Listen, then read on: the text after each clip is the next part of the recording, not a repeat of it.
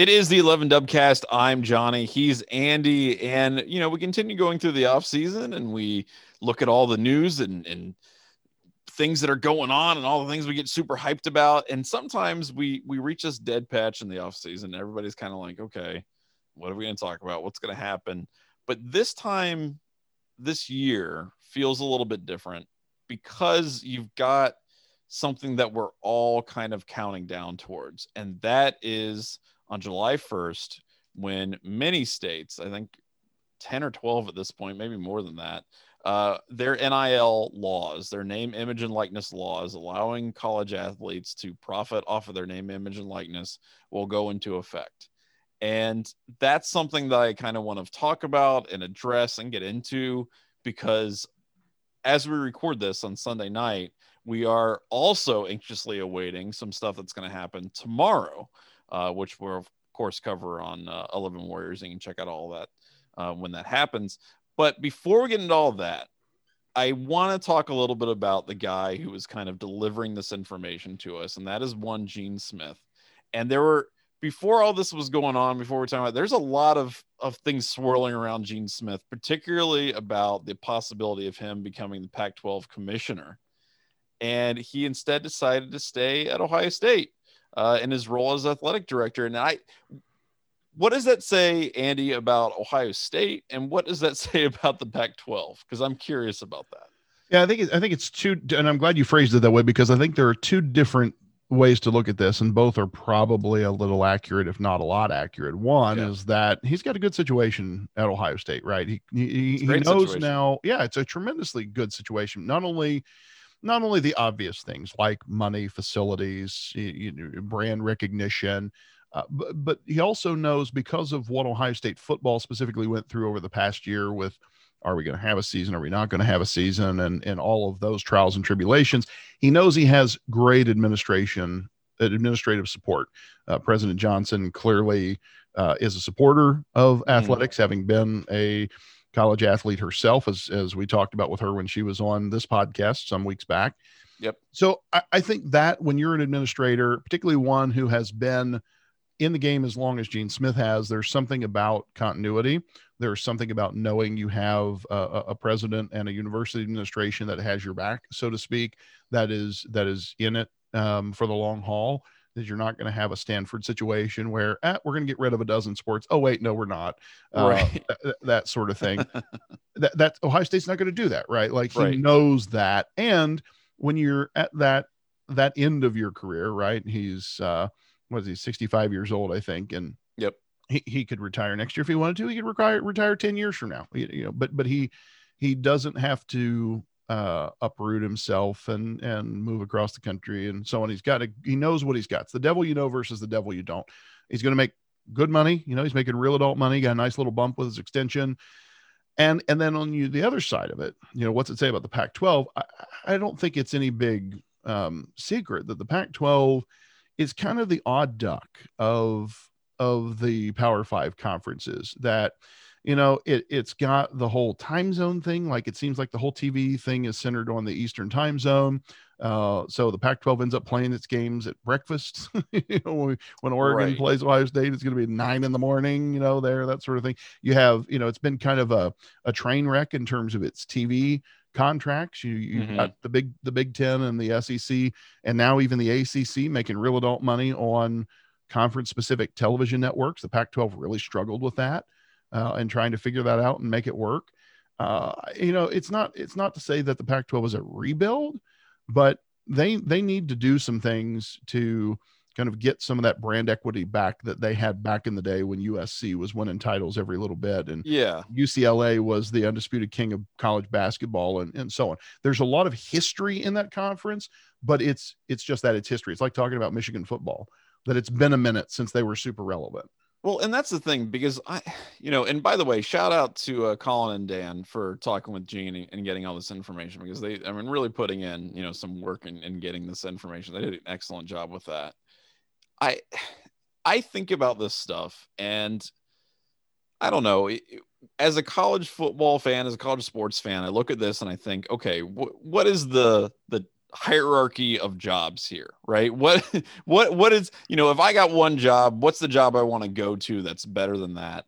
And you know, for me who maybe doesn't necessarily know what the day-to-day is as a, you know, a Pac-12 commissioner, I still think that if you're sitting at Ohio State in Gene Smith's position, there aren't a whole lot of other jobs administratively in college sports that are better than what you have at Ohio State. I mean, I guess you could make the argument for something like, okay, SEC commissioner, Big Ten commissioner, something like that. But the kind of respect that Gene Smith commands nationally, mm-hmm. the influence that he has nationally, I mean, he doesn't have to be a conference commissioner to really like carry a big stick when it comes to college athletics. Ohio State you know, you talk about Stanford, you know, potentially cutting programs and then not doing it and all that kind of stuff. Ohio State, Texas, Stanford, these are programs with massive amounts of varsity sports, hundred, literally hundreds of millions of dollars, right? That you're processing, yeah. a national brand you can make a statement and it becomes national news immediately. There is definitely this kind of like fuzzy area between the Ohio States, the Texases, the Stanfords of the world, and the actual conference commissioners. And I know a lot of people were like, okay, well, Gene Smith, you know, he wants to take it to the next level. He's at that next level. Right. I, I think when you have that job at Ohio State, your cachet in college sports is so strong that you don't really have to you know, look at it that way. So I wasn't really particularly worried about him leaving for the Pac 12 because I was like, I feel like he's got a pretty good gig right now. I don't know. I don't know what they could offer him to say, hey, man, you know, you're 65.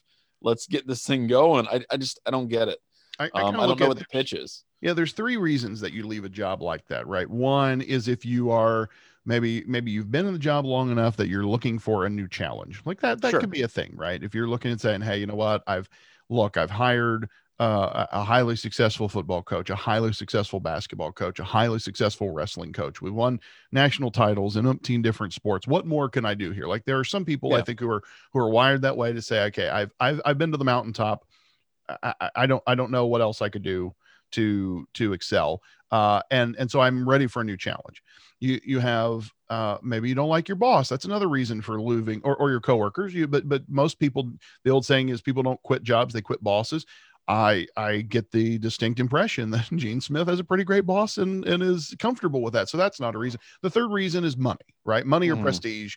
Um, and there again, you know, I I've often thought about this with the assistant coaches. You know, when we talk about football staffs, in particular that sometimes I look at a guy like Larry Johnson, for example, and I highly admire Larry Johnson because he is the absolute best in the business at his position and yeah. and has been comfortable to stay in that position where so many coaches you know follow the peter principle and say hey you know what?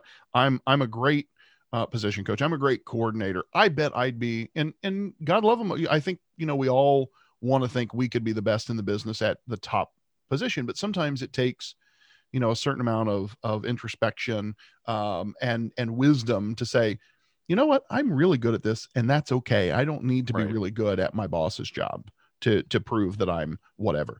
And so i think you know you might look and say well if you've been a really great ad the next logical step is to be a conference commissioner. Maybe you look and say god that seems like more headache than it's worth. I've got enough money and i've got a pretty sweet gig here and i'm happy let's be content here instead of chasing the brass ring. Same thing, you know, when you look at uh, uh, coaches going from college to NFL, and we, we talked about this when Urban Meyer was was was taking his new job. Mm, yeah, the the, the yes. graveyard of college coaches who think, oh, you know, I'll I'll be the guy that does it at the next level, and they almost never right. do. You know, they get Peter principled, and then and then what? So I, you know, I, I look and say you're a guy like Gene, you're 65 years old, you know, you could have another 10 years ahead of you, but you've got a great situation now. It's it's a known quantity. You're in the driver's seat as opposed to, hey, I'm going to walk walk into a new situation. No, I've got, you know, a lot of work to be done in, in terms of trying to get this conference back. I I to me it would be no question unless just you felt like, hey, I I, I need more big boy money than this. Um, I, I I'm with you. I didn't see I didn't see the pitch. I, I didn't see it being something where I was real worried that Gene Smith was going somewhere else because I think he, as, as, you as you rightly noted, is a big non-data where he is, and he doesn't need to go play in a bigger yard to get more respect. He's plenty respected to where he is. Right. Well, but here's the thing though. So speaking of respect, right? Okay. Kevin Warren puts out a statement. Gene Smith puts out a statement. Which one carries more weight? Which one are people going to look at and go, this is the direction that, you know, whatever whatever the statement's about, this is the direction that college sports is going to go to, right? I I just feel that he has if, if it's a power thing, it's a prestige thing. There's, I mean, he's it. He's got it. Like there's, unless you want to be Mark Emmert, like I don't know what else he needs to do. So I, I think he's got a great situation. I mean, you mentioned his relationship, um, you know, Dr. Christine Johnson. That that is such a vital relationship, and we've seen that uh, over the years. You know, with you know Karen Holbrook and Andy Geiger, and and how those things have kind of played off each other. And when you've got a team that's kind of working in concert, like what's going on right now, um, I just I don't know how you leave that. So right.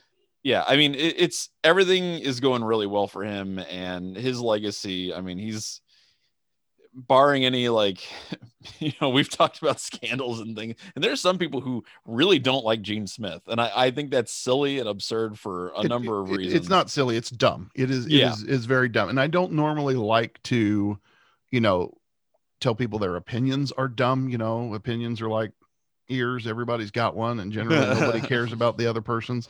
yeah I, I, you know, I. But in this case, like the only reason that I think people even have a whiff of a quibble is is the handling of you know the, uh, the the, the do we impose a bowl ban or not? And Sure. you know how that was handled. But at the end of the day i think you had gene smith and gordon gee at that time the two most well-connected men in college sports. Like they were both on if as i recall um, uh, dr gee was on some ncaa commission or, or board or another. And and gene was as well. I mean hell he's been on the ncaa basketball selection committee been on the playoff committee. You know he's he's super well connected within the upper echelon of ncaa not not just leadership but the other athletic directors and university presidents and so on. And so Mhm. if they were hearing that hey look you know it's fine it's fine it's fine i think they made their their decisions in that situation based on what the information they had right? And so how can you how can you fault them for making the best decision that they thought based on the information they had? And then hey you know there's a swerve here a plot twist and it's not how how dare they not anticipate that urban meyer would go 12 and 0 in his first yeah right right. I that too that know. too it's absurd. That the whole thing's absurd. Yeah it is it is it is absurd. And and so that's like but but i come back to like look guy you know has now hired Ur- urban meyer and ryan day uh hi- hires chris holtmann uh, h- hires tom ryan i mean he's hired all these and that's not to mention the other non-revenue sports and as i said Right. those non-rev sports have, have won umpteen national titles Mhm. uh you know, I think- look, look what's been done with facilities you know Right. andy geiger andy geiger left him in a very good situation facilities wise but I- I, I would say over the past 20 years it's it's only gotten better uh you know it's not like all of a sudden you look and say gosh this place is a dump. No it's we have the best facilities in the country. Look at the new shoemaker center the covelli Yeah. the jennings and so on. Like it's it, I, I don't know what you pick to say well he's good at this but no there is no but. There is no but. Right. And and the thing is is that with I mean, if we want to talk about legacies and whatnot, I find that really interesting because a lot of it is connected to building and construction and whatnot. I mean, that that's obviously, I mean, I think when people look back and, and see what Gene Smith did, it's going to be about hiring and, and who he was able to bring in and all that kind of stuff. That that will be the main narrative. But it, it feels like, you know, if Andy Geiger's um, you know, key contribution was maybe like, okay, you got Jim Tressel and then you've got the shot. Um, I just feel like Gene Smith's what he was able to accomplish, what he's been able to accomplish, and what he will be able to accomplish. I mean, the guy's got a lot of years left in him. Uh, I mean, he's going to have a pretty incredible resume, and um, you know, whatever quibbles you might want to take with how we handled certain things. And and look, I'm not saying he's free from criticism. There are definitely, I think, legitimate things you can say. Okay, this is something that he should have done better with. But overall, I, I mean, he is probably the most consequential athletic director in Ohio State's history at this point, in my opinion. I, I really don't know how you argue that, given the transition that the conference has made, the different things that Ohio State has had to do, the fact that we're going to have name, image, and likeness coming in. I mean, it's just there's so much that he's going to have to handle and deal with. and it's it's kind of amazing to see um, you know him do what he's been doing. The, so the other the other part of it, I would say, you know, not not only that, but but for people who who want to pick nits and quibble and gripe, you know, who would you rather have doing it? You know, look Right. around the country at the other big time ads, and and and oh, by the way, let's add another dimension to his his legacy resume is look at the number of people who have come up through his coaching tree, so to speak mhm, you know look at their you know you could rattle off four or five names right off the top of your head of people who've come through the program as an assistant associate you know junior ad at ohio state under gene smith and are now leading their own program somewhere else Right. Right. um you know uh, uh, Chun comes to mind as, a, as an obvious example i mean there's a boatload of them right and uh uh and, and you and very recently um have one leaving current staff to go take on the you know, director of football uh opera, vice president of football operations i can't remember what the exact assistant commissioner of football um for the big ten conference even Right. you know like so that's the other part of it is the number of people that gene has has groomed and taught and then sent out into the world to run their own programs successfully is pretty impressive you don't you don't do that if you're not you don't see that if you're not good at your job Right. Yeah, I I absolutely agree with that. Um, so the next phase of you know his career and what he's going to have to do to kind of lead Ohio State athletics, you know, into the the 2020s here is you know what's going to be going down tomorrow, and again as of this recording. So when this publishes on Tuesday, well, that'll be yesterday, but uh, Monday at at one um, at the Covelli Center, which again, you know, kind of like maybe maybe Gene Smith, you know, doing a little bit of flex there. I appreciate that uh, with uh, State Senator Niraj Antani from Miamisburg. Um, the the press release from Antani's staff, uh, their media their media press release was uh, basically just saying major legislation regarding college athletics, and that that was kind of the only details that was given about this. But I think that we can make a pretty good assumption that that's going to be name, image, and likeness. Um, by the way, side note, I, I think it's interesting that Antani is uh, on the select committee on gaming that's maybe just something to think about. But um, yeah, I, I'm just I'm saying I, it would be naive to, to believe these things aren't are at least a little bit connected. i had Um, not caught that little piece of trivia so yeah. good good good eye yeah, I find that interesting. That's on the the head of their uh, their release. But um, so that will be that will be done uh, in conjunction with Gene Smith, and I assume that Ohio State, or rather the state of Ohio, will join a number of states that are introducing uh, NIL legislation that will hopefully be enacted relatively soon. What the biggest thing about this to me, I mean, this is not a shock, and, and the only thing that's surprising about any of this is just the fact that it hasn't happened more quickly Mm. because you've got the seventh largest state in the country in terms of population, a really high per capita, um, just collegiate, you know, population in the state of Ohio. And we've got a lot of major colleges and universities, which you know comes with it a lot of major athletic departments. And I'm a little surprised it hasn't gotten the ball moving um, a little bit more quickly. And, and maybe the state of Ohio is waiting for national guidance or the NCAA, but they're running out of time. They got a month and a month and a week, basically. And once that stuff starts to kick in, uh, the, all hell is going to break loose without any kind of NCAA guidance. The NCAA, for their part, by the way, has said that they want to talk in late June, so literally like a week before all this starts to you know go into effect, to try to give some kind of guidance or ideas about what that looks like. Um, in in some ways, Andy, this kind of mirrors how all this COVID stuff went down, where it's like let's just keep let's just keep delaying the inevitable just trying to like hope that it all all works itself out. We'll just hide in a closet under a pile of coats and hope it just all works itself out. And it's not going to. You got to make plans. You got to have you know a you know legislation in mind about how to handle all of this because it's going to happen.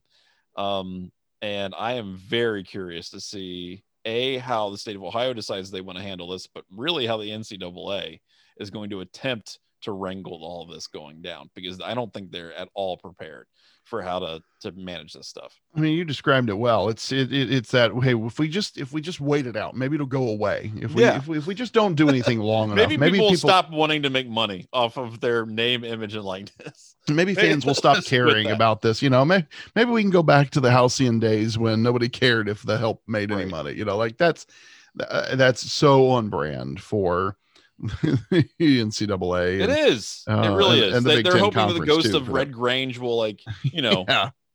come come down to Ohio State or whatever, and they're like, "Hey, Sevyn Banks, I know, I know you're like number one in all these freaking draft mocks, but if you really would just do it for the love of the game, that would be great. That would be super awesome. Amateurism for the win. Yeah, Yeah, it's Um, that that's exactly right. I mean, your your analogy with the the COVID debacle is, I mean, it's so spot on that uh, that that was one where you know I go back to that and say NCAA just you know was a failure uh, of leadership as was the Big Ten.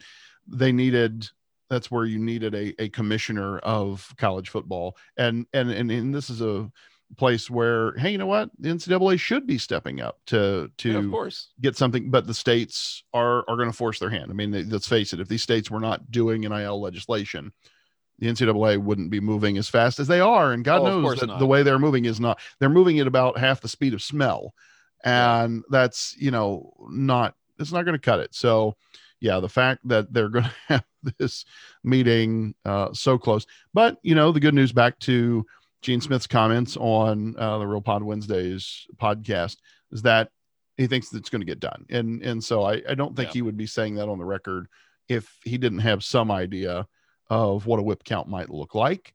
Um so you know the the press release saying that they're expected to expected to act on legislative proposals.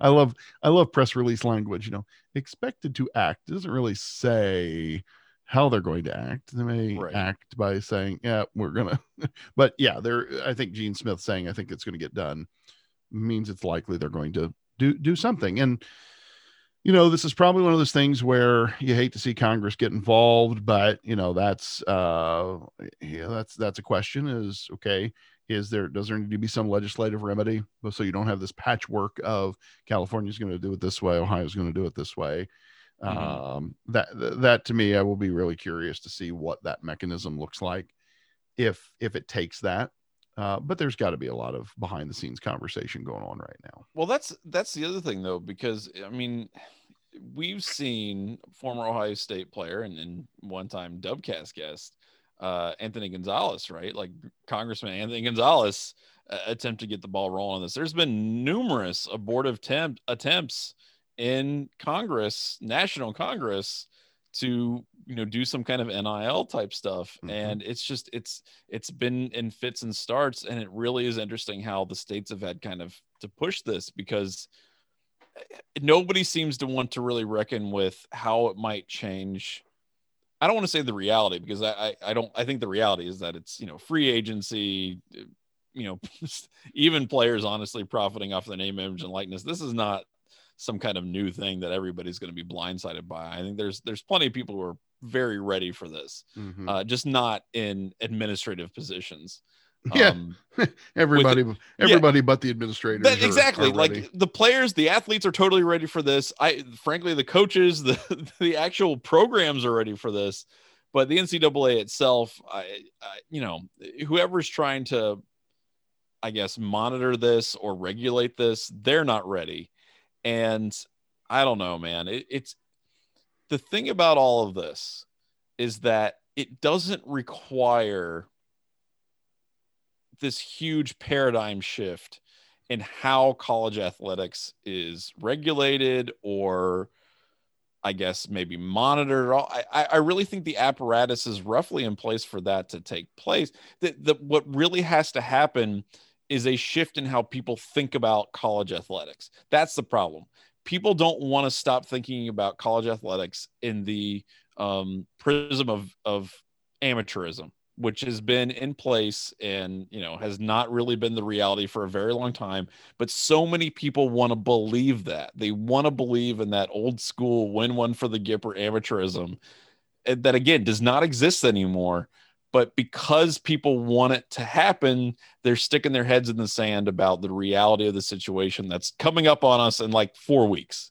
So like that's the problem. You you you cannot ignore reality forever. And look as much as i would love to have this you know i don't know this this utopian world where everybody just plays for love of the game blah blah blah uh, there people are going to want to make money off their name image and likeness as anyone else would if you had the opportunity And um, you know, in a state where we're all going to win a million dollars for getting vaccinated, I think it's fair that people who are putting their actual health on the line, right, who are actually doing things that could injure themselves and be a detriment to their health, could make some money doing that uh, if it's for our entertainment. Um, so I don't know. It's it's just it's wild to me that people might be hesitant about this because it's already here. I mean, you can't with the transfer portal and, and all the things that are set up in terms of social media and how athletes are poised to take advantage of that you, you got to be ready. They, they got to be ready because otherwise it's just going to be a huge mess.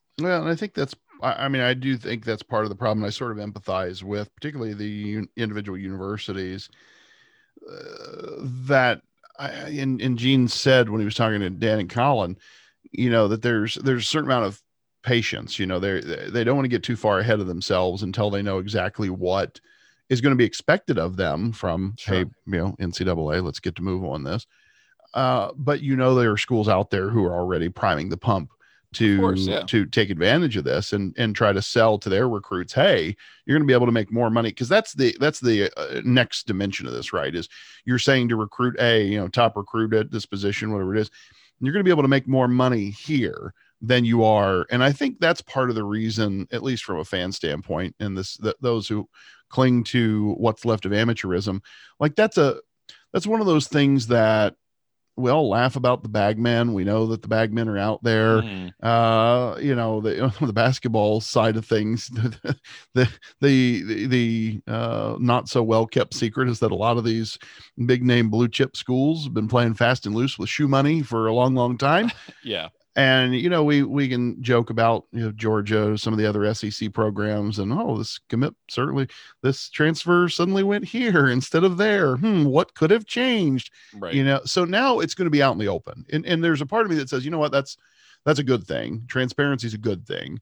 The other part of me is like, uh, you know, I do sort of lament the idea, and that's what I'll say, the idea of amateurism because it hasn't right. been it hasn't been that pure for a long, long time, right? I think has it ever been that, that, way though? Like that's I, I don't thing. know. I, I like know, how far back do we like SMU was like the early '80s, right? Like, well, okay, sure, but uh, you know, I guess what I'm saying is like it wasn't. It wasn't that. It wasn't always that way. But you're right. You're right. I mean, in your lifetime and mine, that's what I'm saying. yeah, in in your lifetime and mine, that's true. But I do. But I do want to say I I get those who long for the ideal if you will you know and it's yeah. and it's but but you know you have to you have to live in the world that is not the one that you wish was right and with that in mind you know it's hey let's let's make it it's what i say about a lot of things you know legalize it regulate it tax it you know that's yeah. that, that bring it out in the open and and figure out you know how to make it work so that it works for everybody instead of the ones who are able to be the shadiest with the bagman, you know. So then if Ohio State can can say in the open, look, you know, you're going to be able to make a lot more money here because look at our marketing system, you know, and Ohio State already does a great job of marketing its athletes and helping them build their brands and all the, you know, the real life Wednesday stuff that they do and, and what helping people know how to market themselves at the next level. Like mm-hmm. that's all, that's all, you know, this NIL stuff will benefit a team, a program like Ohio State uh, as much or more so than it will anyone. Um, right. Oh, of know, course. I don't know how I'd feel about this if I were a fan of Ball State University or you know any one of another. You know, and, and I'm just I'm picking random schools. Like I don't know how I'd feel about it if I Get was David a fan Letterman of, to, to juice you up on social media. Well, but see, there's your. I mean, you make a great point. Like just because we laugh about that, right? You know, there's there there's big money donors everywhere, right? right? It's just so is there a mechanism for them? To to to exploit that in a way that is not exploitative i guess we're yeah, going to take the exploitation out of it yeah and i wrote about that a couple weeks ago with alabama you know they got they, they literally have a, a, name for what they're doing called the advantage which is literally just them kind of promoting um, how they can get you know their incoming players to capitalize on their own brands yeah. And, you know, not so many words like, look, we can make you a ton of money because this is Alabama. And, you know, we we can you know get you a lot of likes we can get you a lot of social media engagements. And of course you know ohio state is is clearly no slouch in that. If you look at some of the numbers in terms of like social media engagements ohio state destroys every other everyone else. every other college program. Um, it's not even close. They just absolutely dominate um, social media and things like that, and, and that's a huge way that people are making money. Um, the the last thing I guess I kind of want to say about this is like in in a macro sense, and this is something that I don't know. It, this is what bothers me because kind of going back to the idea of of amateurism and and what you know we like and all that kind of stuff. Like, I just want our choices that we make in terms of regulation, in terms of legislation, all that kind of stuff, just to reflect reality.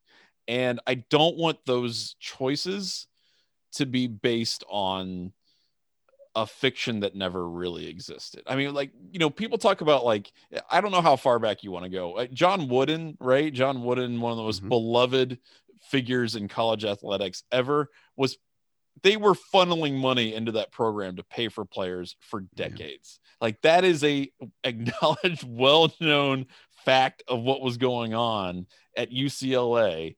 And we kind of sidestep that because we want to believe in you know the Wizard Westwood all that stuff, and which is great. I mean, still a fantastic human being. I'm not saying that. I'm not trying to denigrate John Wood. I think he was a fantastic coach, excellent human, all that stuff.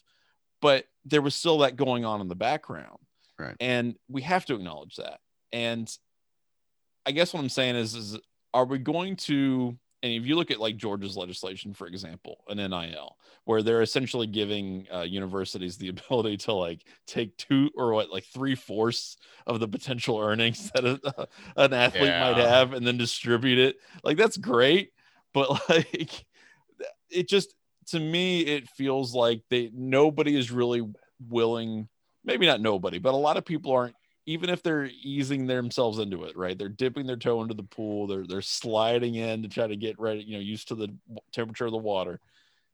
A lot of people still don't want to acknowledge what's really happening, and um, I don't know. I, I would rather see the NCAA and the state of Ohio be aggressive than cautious on this because people are going to be re- aggressive no matter what. And if you want to set up some kind of system and apparatus to handle this, you got to basically think that it's going to be as crazy as I expect it to be, mm-hmm. um, because it's going to be the Wild West, and if, the sheriff in the Wild West got to have a pretty big gun. You know what I mean? Like you got to yeah. be able to, if you want to regulate this, if you truly want to regulate this, and not just let it go wherever, then you better be prepared for any and all avenues of income that students might want to um, to to gain and and as they should they should be you know able to do that don't need a big gun they need the soldering iron of justice yeah exactly only that's only right. only Jack Handey fans will get that. that there you go. But. Um, no, that's fantastic. I always always love a good Jack Handey uh, reference.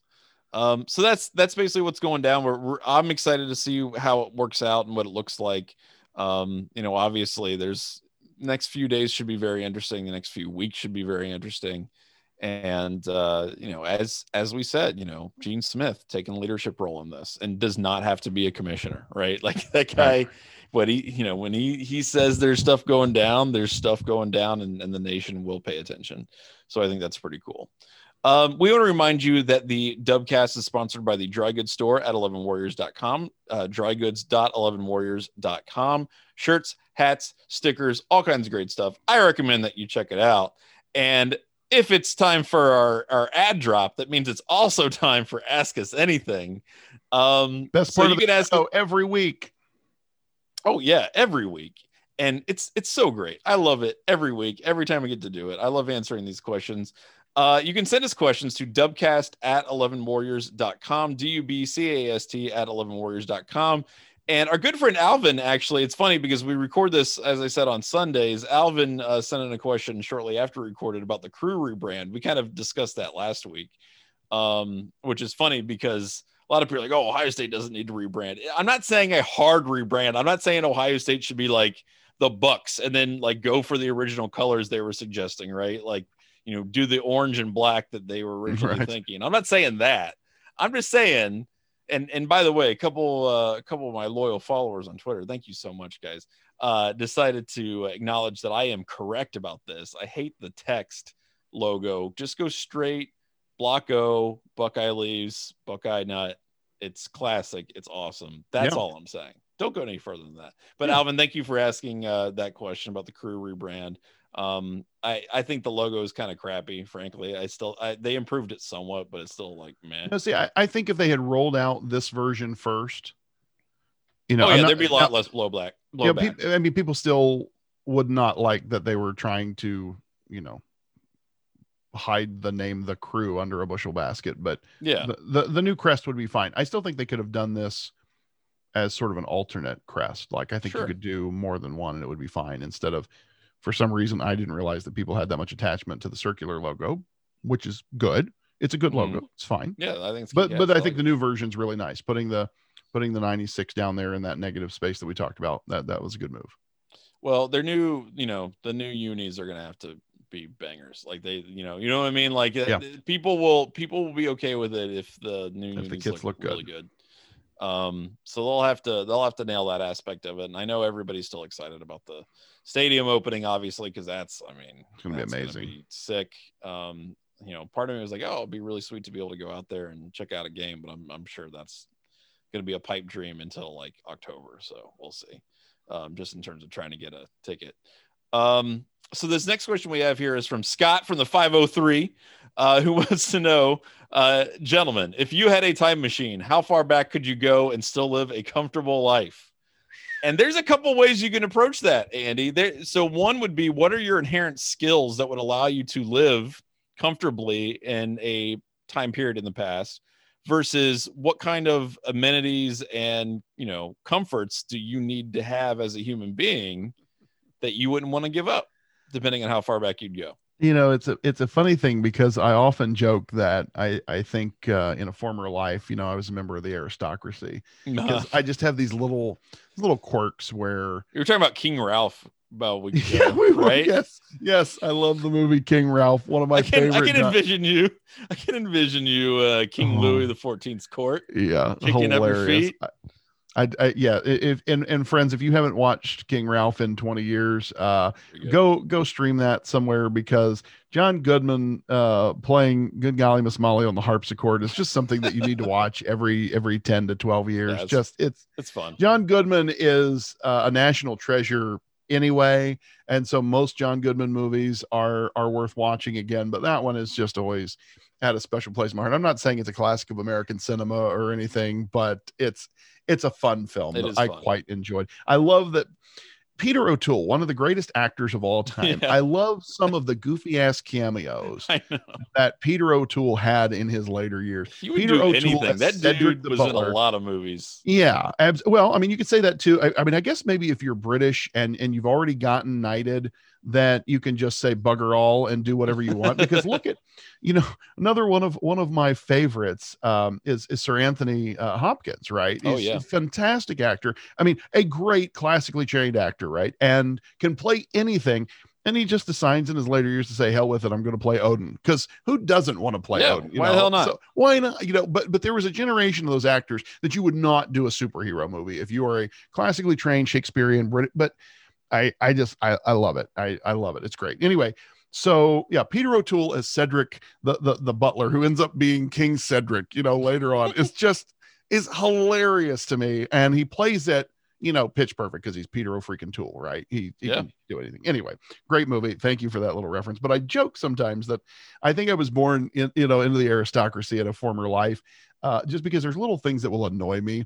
And and the stunning Mrs. Vance would be like, God, you're such a snob, you know, about something, or you know, and I'm like, yeah, like clearly, or I just I have a taste for the finer things in life. You know, I like I like good scotch. Uh, you know, I like uh, I don't know. I like my dogs, you know, so I could have been a, a man of leisure with his pack of hounds and, you know, at a, a country estate. Cause of course I'm a farm boy at heart. So I picture Sure. myself, you know, out on some, some rolling estate, but that's the rub. See, you go back to like, I like historical fiction. So you read a book series, like let's say Outlander, for example, which granted I'm, I'm, uh, you know, th- that book was not written for the male of the species. That was, that was written for the women clearly, but the, you, the descriptions of you know, growing, you know, b- being being the laird of the clan, and uh, you know, having your castle, or if you were you were a member of the colonial aristocracy here on this side of the pond, right? Uh, I love Monticello, so I love thinking of myself as like a Thomas Jefferson type with his estate and his hounds and and his acres and acres of tobacco or whatever other crops he was growing. and so Well,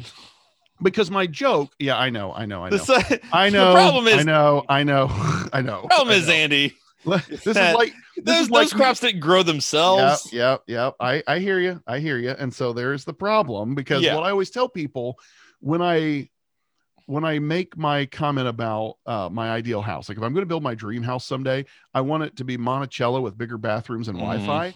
So so there's the problem. Like the farther back you go, The the, more- farther up the further up the food chain you've got to be to be able to live as comfortably as you and I live now Correct. like you and I are average Joes, and we can live pretty comfortably as average Joes in Columbus, Yeah. Ohio. Got a right? house, you know.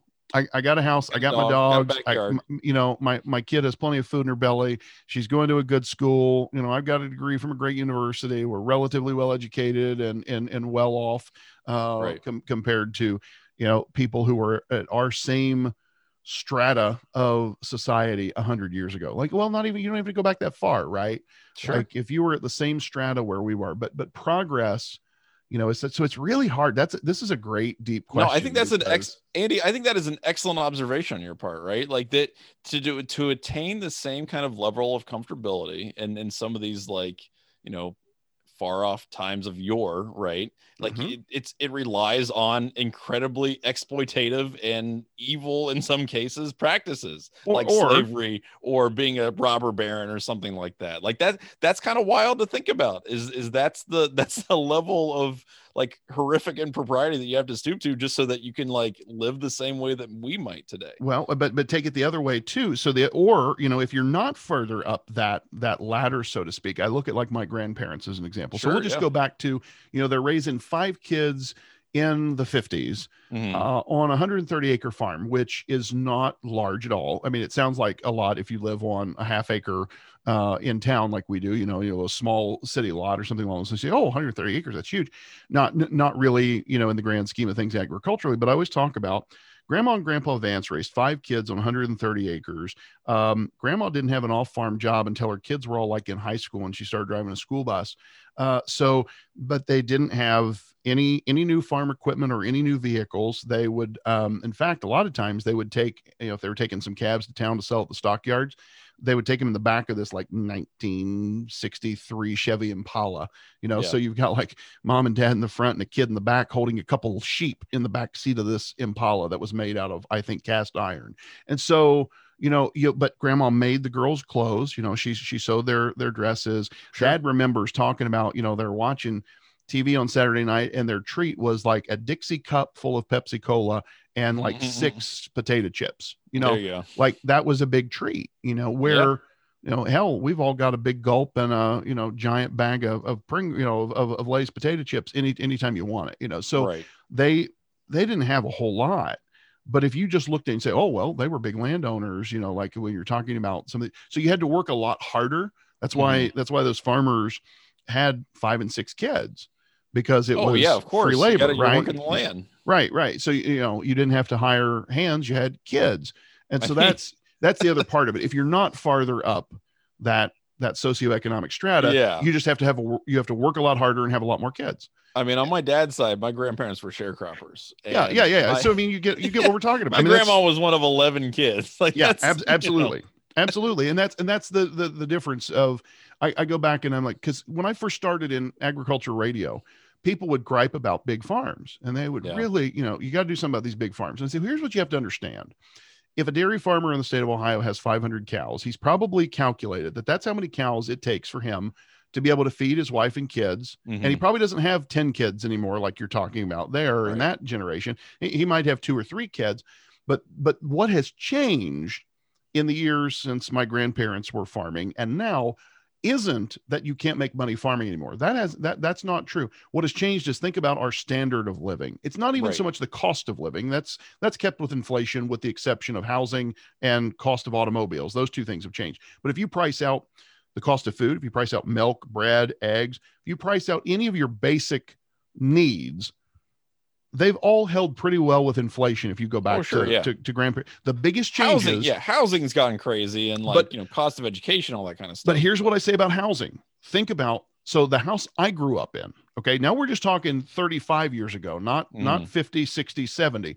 the house that mom and dad built in 86 for, you know, 40 grand or something like that was a, you know, 12, 13, 1400 square foot ranch, Mhm. you know, 10 by 10 bedrooms. It was not a big house, but it was big enough for a family of four. Nice Sure. home, very nice home. But I tell people like we didn't have uh we didn't have a furnace or air conditioning until I was in high school. We had Mhm. we had a wood burning stove and we went and cut wood every week. Uh every every week during the winter. You know, we were out in the woods cutting firewood because that's how we heated the house. We had ceiling fans instead of air conditioning. You opened the windows. But you know what else that grandma and grandpa didn't have? They didn't have cell phones, cable television. You know, they would have never paid to watch television. They'd think But we were nuts. So then let me ask you that, Andy. Like, to what point are you willing to give that up? Would you be willing to go back to the, you know, I don't know, like even the 70s as early as I- that? I often I often threaten here, uh, you know, because we have an eight year old daughter, and the little tyke does does watch some television, and Mhm. she enjoys television, and you know, and and the stunning Mrs. Vance and I, you know, when we get done recording this, we'll probably go and watch something on the DVR, and, and that's fine. But Sure. I I don't need television. I I read a lot, which we all three do. So this is not I'm not different from the stunning Mrs. Vance or the little tyke in that Yeah. we're, we're all voracious readers but if I, if I didn't have a television now I, I don't think i could do without the, the computer and the internet now some of that i say is because of the jobs that i'm in um i'm i'm extremely online in that in Yeah. that regard um, but i often threaten to do away with the television um, and and of course you know i'm re- re- brutally rebuffed on that by the rest of the household Uh, Not a a I- popular suggestion. I take but, it. but, but I will I will put it this way. I think the amount of money that we spend with AT and T each month for Oh, cell phone cable and and uh and and yeah, cell phone cable. I don't even want to get into that. I'm so Well, angry about Well, my well, bill. well, what I, and I'm not blaming AT and T for this, by the way, because it we could be talking about you know charter spectrum uh, we Yeah. could be charging talking about verizon it, you know any of your companies we just Sure. happen to do business with ma bell and but but i say the amount of money we spend for those three utilities so to speak is more than my parents first mortgage when they bought Right. their first house together right Right. and, and and that's so that's when people come to me and say you can't make money farming anymore it's it's- so what hasn't changed our cost of living hasn't changed our standard of living has changed Yeah. we all carry 14 1500 dollar cell phones in our pocket right i mean i Mhm. bought my first i bought my first computer um well mom and dad bought the first computer it was a tandy from radio shack they paid what would they pay for that tandy you know i mean I, well, that, that would be interesting. I'm actually curious what because inflation's interesting with some of those things because some of those early, I don't know if that's necessarily an early adopter kind of thing, but like if you look at the equivalent to like what Dell, like a Dell in the 90s was selling for, that some of those those tower PCs were selling for the equivalent of like 3500 bucks today. Like they're they were not cheap machines some of these things. Like they, and and part of it's because that's like kind of what I think what this question is asking about, right? Like that, Right. that's what people want. They want that new thing. And to your point, right? Like we've got the cell phones, we've got like, you know, the the devices that are connected to the internet at all times and wireless and all that kind of stuff. I like I will say, and I think about this a lot with my students, is that like I'm amazed they get anything done ever. And Yeah. and and I think that and I think that kids today have developed, you know, kind of coping techniques and, and figured out that okay, like they can put things aside, right? Like if they got their phone or whatever to get stuff done. Like I, I'm not Mhm. like hating on kids. That's not my point with this, Right. is that they're better equipped to handle constant connectivity than I think I would be. If you if you transported 10 year old or 12 year old Johnny from the 90s into Mhm. 2021, he would be so overwhelmed by what was available to him that I don't think I would ever read a book or do anything Yeah. productive because I don't know that I would be able to handle that much content. And so I think about that a lot because my childhood didn't, you know, we had cable, which was nice because my dad, you know, teaches or taught communications broadcasting, and that was a big part of what he did is he would analyze television and get ideas and all that kind of stuff. But we didn't have the internet or a computer till I was a little bit older. And um, I'm honestly kind of grateful for that because Yeah. I developed a love for reading and research and stuff like that because that's all I had to do. like there, there weren't a whole lot of other options at a certain point uh, for a curious kid. Like you go to the library, use the card catalog, you get 20 books and you read them, and that's Yes. all I could do. And and I will say that there is probably a period of time that I think I could be comfortable in from like maybe the early 80s. I'm not going to go any further back than that because I don't want to die in a horrific car crash in a car that doesn't have seat belts or right. not get a vaccine for polio or something like that. But I do think that I would be okay in a time period between maybe the mid 70s, early 80s, and on where I think I could be comfortable. But honestly, like I like information, I like having quick access to information. And that's not something I think I would be able to give up. I, I like the I like the the necessity of doing my own kind of research and having to like put in that kind of work and understand that. But I also think I would be incredibly frustrated by like having to find out information weeks after the fact or uh, have to rely on the radio or all that. That would drive me nuts. I don't think I could do that. Yeah, um, there's so many of those things that you, you you know you don't even think about. Like I, we we tend to romanticize yesteryear, you know, a, a lot. Mm. I mean, we we romanticize a lot of things, just its nature of, of being human. But you when you you hear people say, "Oh, you know, I'd have been better off in whatever era of time," right? And and you just over you look at the positives, you know, like, "Oh, I would like this and this and this." without thinking about the negatives like uh, you might die of polio as as i mean that's a great example uh, but you know not not just that like you and i would probably be okay because we're you know big white guys but well right what if, exactly what if you know we're we, are we are answering this question as a woman or a person of color or something right, there's exactly. a lot of there's a lot of other factors in that that you'd say well i'd probably be okay in a variety of different times but maybe not but maybe yeah not. that's a great that's an excellent point too like it, it is all about your personal situation and maybe you know if you're a person of maybe don't want to go back during like segregate like you know and that's the thing like we do tend to romanticize a lot of the time the past and I think maybe a better approach is try to make the present better instead of instead of hoping that we can go back to some past that may or may not have existed. That's a um, good that's a good note to end that discussion on, my yeah. friend. I love that optimistic. I mean, that's a make the make the present better. I, I like that. That's yeah that's a good call to arms, my friend. Well, well uh, said. Thank you. Um, and thanks for the question as well. That was a fantastic question, very thought provoking. And of course, you know, at Ask Us Anything, we love the thought provoking questions. So keep sending those in, uh, particularly in the long uh, off season of the soul that we will be going through uh, for the next few months here um, and and we'll continue answering them and, and obviously continue paying attention to what's going on with NIL and all that stuff. I'm like I said, I'm super excited to see what happens on Monday and, and what that looks like. And of course, next week we'll be back to break that down and, and talk all about it. So until then, I'm Johnny. I'm Andy. And we'll see you then.